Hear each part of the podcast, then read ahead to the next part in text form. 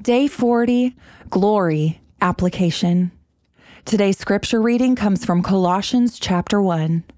Paul, an apostle of Christ Jesus by God's will, and Timothy, our brother, to the saints in Christ at Colossae, who are faithful brothers and sisters, grace to you and peace from God our Father.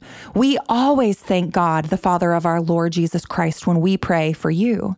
For we have heard of your faith in Christ Jesus and of the love that you have for all of the saints because of the hope reserved for you in heaven.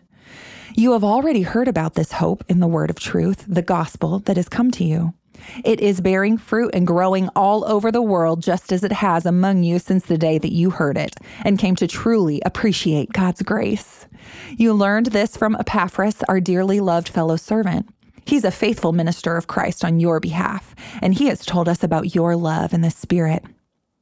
For this reason, also, since the day we heard this, we haven't stopped praying for you.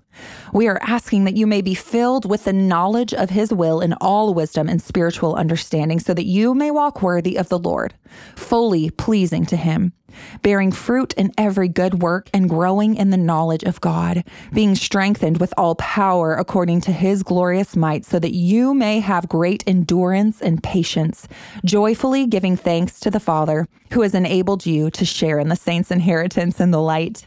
He has rescued us from the domain of darkness and transferred us into the kingdom of the Son he loves.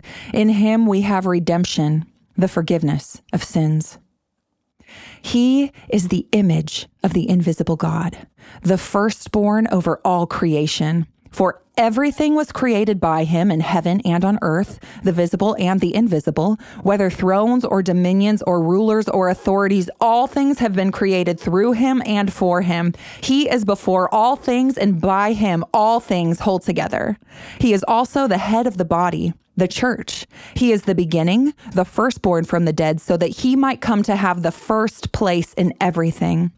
For God was pleased to have all of his fullness dwell in him, and through him to reconcile everything to himself, whether things on earth or things in heaven, by making peace through his blood shed on the cross. Once you were alienated and hostile in your minds as expressed in your evil actions, but now he has reconciled you by his physical body through his death to present you holy, faultless, and blameless before him, if indeed you remain grounded and steadfast in the faith and are not shifted away from the hope of the gospel that you heard. The gospel has been proclaimed in all creation under heaven, and I, Paul, have become a servant of it. Now I rejoice in my sufferings for you, and I am completing in my flesh what is lacking in Christ's affliction for his body, that is the church. I have become its servant according to God's commission that was given to me for you to make the word of God fully known, the mystery hidden for ages and generations, but is now revealed to his saints. God wanted to make known among the Gentiles the glorious wealth of this mystery, which is Christ in you, the hope of glory. We proclaim him, warning and teaching everyone with all wisdom, so that we may present everyone mature in Christ. I labor for this, striving with his strength that works powerfully in me. Today's devotional. Paul is imprisoned as he writes this letter to the faithful people of Colossae. Their persecution continued to worsen but their faith in God did not waver. Paul sent this letter to give them hope and to remind them of God's glory. But there's a lot that we can take from this passage as well. Christ's glory was shown throughout his life and ultimately at the crucifixion. Through Jesus Christ, we have the hope for eternity. Just as John painted us a picture of God in Revelation 4, Paul has done the same with Christ. Colossians chapter 1 verses 15 through 20 is the very reminder that we need when we are, like the Colossians, persecuted for our faith. Christ's glory is his perfect nature. When we pray and uplift the glory of God, we are actively wanting the Lord to reveal more of himself so that he may be glorified.